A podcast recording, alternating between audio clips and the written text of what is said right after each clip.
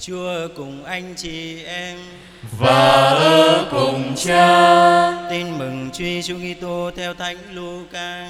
lạy Chúa vinh danh Chúa. Khi ấy, bà Elizabeth có thai được 6 tháng thì Thiên Chúa sai sứ thần Gabriel đến một thành miền Galilee gọi là Nazareth gặp một trinh nữ đã thành hôn với một người tên là Giuse thuộc dòng dõi vua David. Trinh nữ ấy tên là Maria. Sứ thần vào nhà trinh nữ và nói mừng vui lên, hỡi đấng đầy ân sủng, Đức Chúa ở cùng bà. Nghe lời ấy, bà rất bối rối và tự hỏi lời chào như vậy có nghĩa gì. Sứ thần liền nói, thưa bà Maria xin đừng sợ, vì bà được đẹp lòng Thiên Chúa. Này đây bà sẽ tù thai sinh hạ một con trai và đặt tên là Giêsu. Người sẽ nên cao cả và sẽ được gọi là con đấng tối cao. Đức Chúa là Thiên Chúa sẽ ban cho người ngai vàng vua David tổ tiên người. Người sẽ trị vì nhà Jacob đến muôn đời và triều đại của người sẽ vô cùng vô tận. Bà Maria thưa với sứ thần, việc ấy sẽ xảy ra thế nào vì tôi không biết đến việc vợ chồng. Sứ thần đáp, Thánh thần sẽ ngự xuống trên bà và quyền năng đấng tối cao sẽ tỏa bóng trên bà. Vì thế đấng thánh sắp sinh ra sẽ được gọi là con Thiên Chúa. Kìa bà Elizabeth, người họ hàng với bà tuy già rồi mà cũng đang cưu mang một người con trai. Bà ấy vẫn bị mang tiếng là hiếm hoi mà nay đã có thai được sáu tháng. Vì đối với Thiên Chúa không có gì là không thể làm được. Bấy giờ bà Maria nói với sứ thần, Vâng, tôi đây là nữ tỳ của Chúa, xin người thực hiện cho tôi như lời sứ thần nói. Rồi sứ thần từ biệt ra đi. Đó là lời Chúa. lạy Chúa Kitô ngợi khen Chúa Kính thưa cộng đoàn và các con thiếu nhi thân mến từ trước đến nay cha để ý thấy cứ vào ngày 13 tháng 10 hàng năm Thì nhiều nơi tổ chức các cuộc hành hương. Nào là hành hương à, Đức Mẹ La Vang, Đức Mẹ Trà Kiều hay Đức Mẹ Fatima. Và ngày hôm nay ngày 13 tháng 10 thì thường thường thì người ta hành hương đến nhà thờ Fatima nhiều hơn và chúng ta được thấy năm nào cũng như thế nhưng mà hai năm vừa qua chúng ta thấy ở Việt Nam của chúng ta và cả trên thế giới nữa, các cuộc hành hương hầu như là bị dừng lại vì nhiều lý do, nhưng chính yếu là do bệnh Covid. Cho nên rất nhiều người rất muốn đến à, Đức Mẹ đến hành hương các điểm mà Đức Mẹ à, hiện ra. Họ rất là khát khao nhưng mà không thể đi được. Thì trong giai đoạn hiện nay chúng ta chỉ còn cách là hiệp thông qua truyền hình, qua truyền thông đấy à, để cùng với các cha dâng lễ rồi dâng ý nguyện của mình hiệp thông trên toàn thế giới chứ không chỉ riêng Việt Nam. Và chủ yếu người ta chạy đến với Đức Mẹ vì các lý do.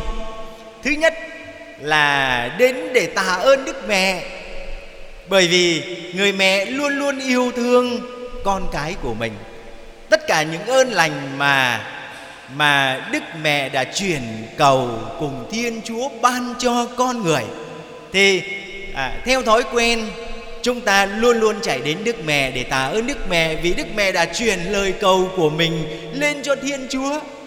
Và như vậy à, chúng ta thấy người mẹ luôn luôn đồng hành với tất cả mọi người. Chúng ta không chỉ trong gia đình nhưng trong cuộc sống hay qua đức tin của người công giáo.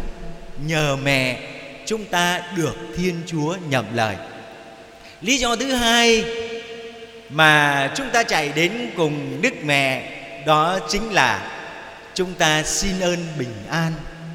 Hầu như tất cả mọi người khi mà gặp trục trặc trong cuộc sống, nào là chuyện gia đình, nào là chuyện làm ăn, rồi các mối tương quan, đổ vỡ, thì hầu hết mà đặc biệt là các bà hay chạy đến quỳ dưới chân đức mẹ để xin đức mẹ à, chuyển cầu lên thiên chúa cho gia đình con được bằng an cho gia đình con được thuận hòa cho việc làm ăn của gia đình được thuận buồm xuôi gió. Tất cả những điều ấy là với ý tạ ơn và cầu bình an. Còn một ý khác nữa chúng ta hay chạy đến đức mẹ để xin đức mẹ cùng chuyển cầu lên thiên chúa đó là cầu nguyện cho các linh hồn. Tất cả là ba ý tạ ơn, cầu bình an, cầu nguyện cho các linh hồn là diễn tả đầy đủ mọi khía cạnh của cuộc sống của chúng ta với những người đang còn sống hay cả những người đã qua đời. Những người đang còn sống là ông bà, cha mẹ hay là những người tương quan trong đời sống mà chúng ta gặp gỡ. Những người đã qua đời cũng như thế, là những người thân hay là những người chúng ta chỉ đôi lúc là gặp mặt có một lần, thậm chí chưa bao giờ gặp mặt. Chúng ta cũng cầu nguyện cho các linh hồn. Như vậy, chúng ta chạy đến để cầu xin đức mẹ.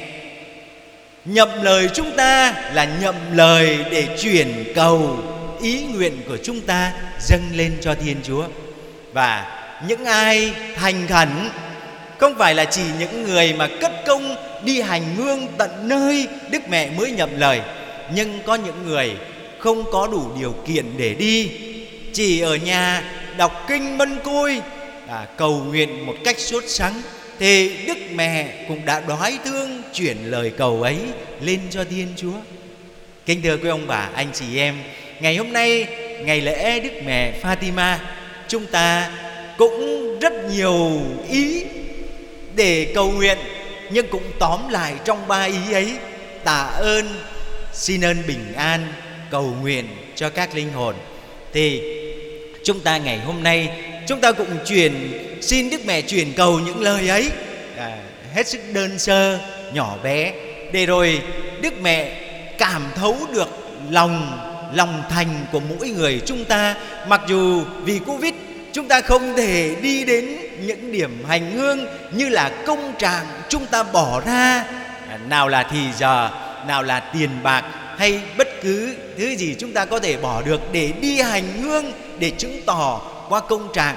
Nhưng ngày hôm nay, chúng ta vì dịch bệnh, chúng ta cũng có thể ở tại giáo xứ hay tại gia đình để dâng lời cầu nguyện một cách thắm thiết thì đức mẹ cũng sẽ chuyển cầu những ý nguyện của chúng ta. Amen.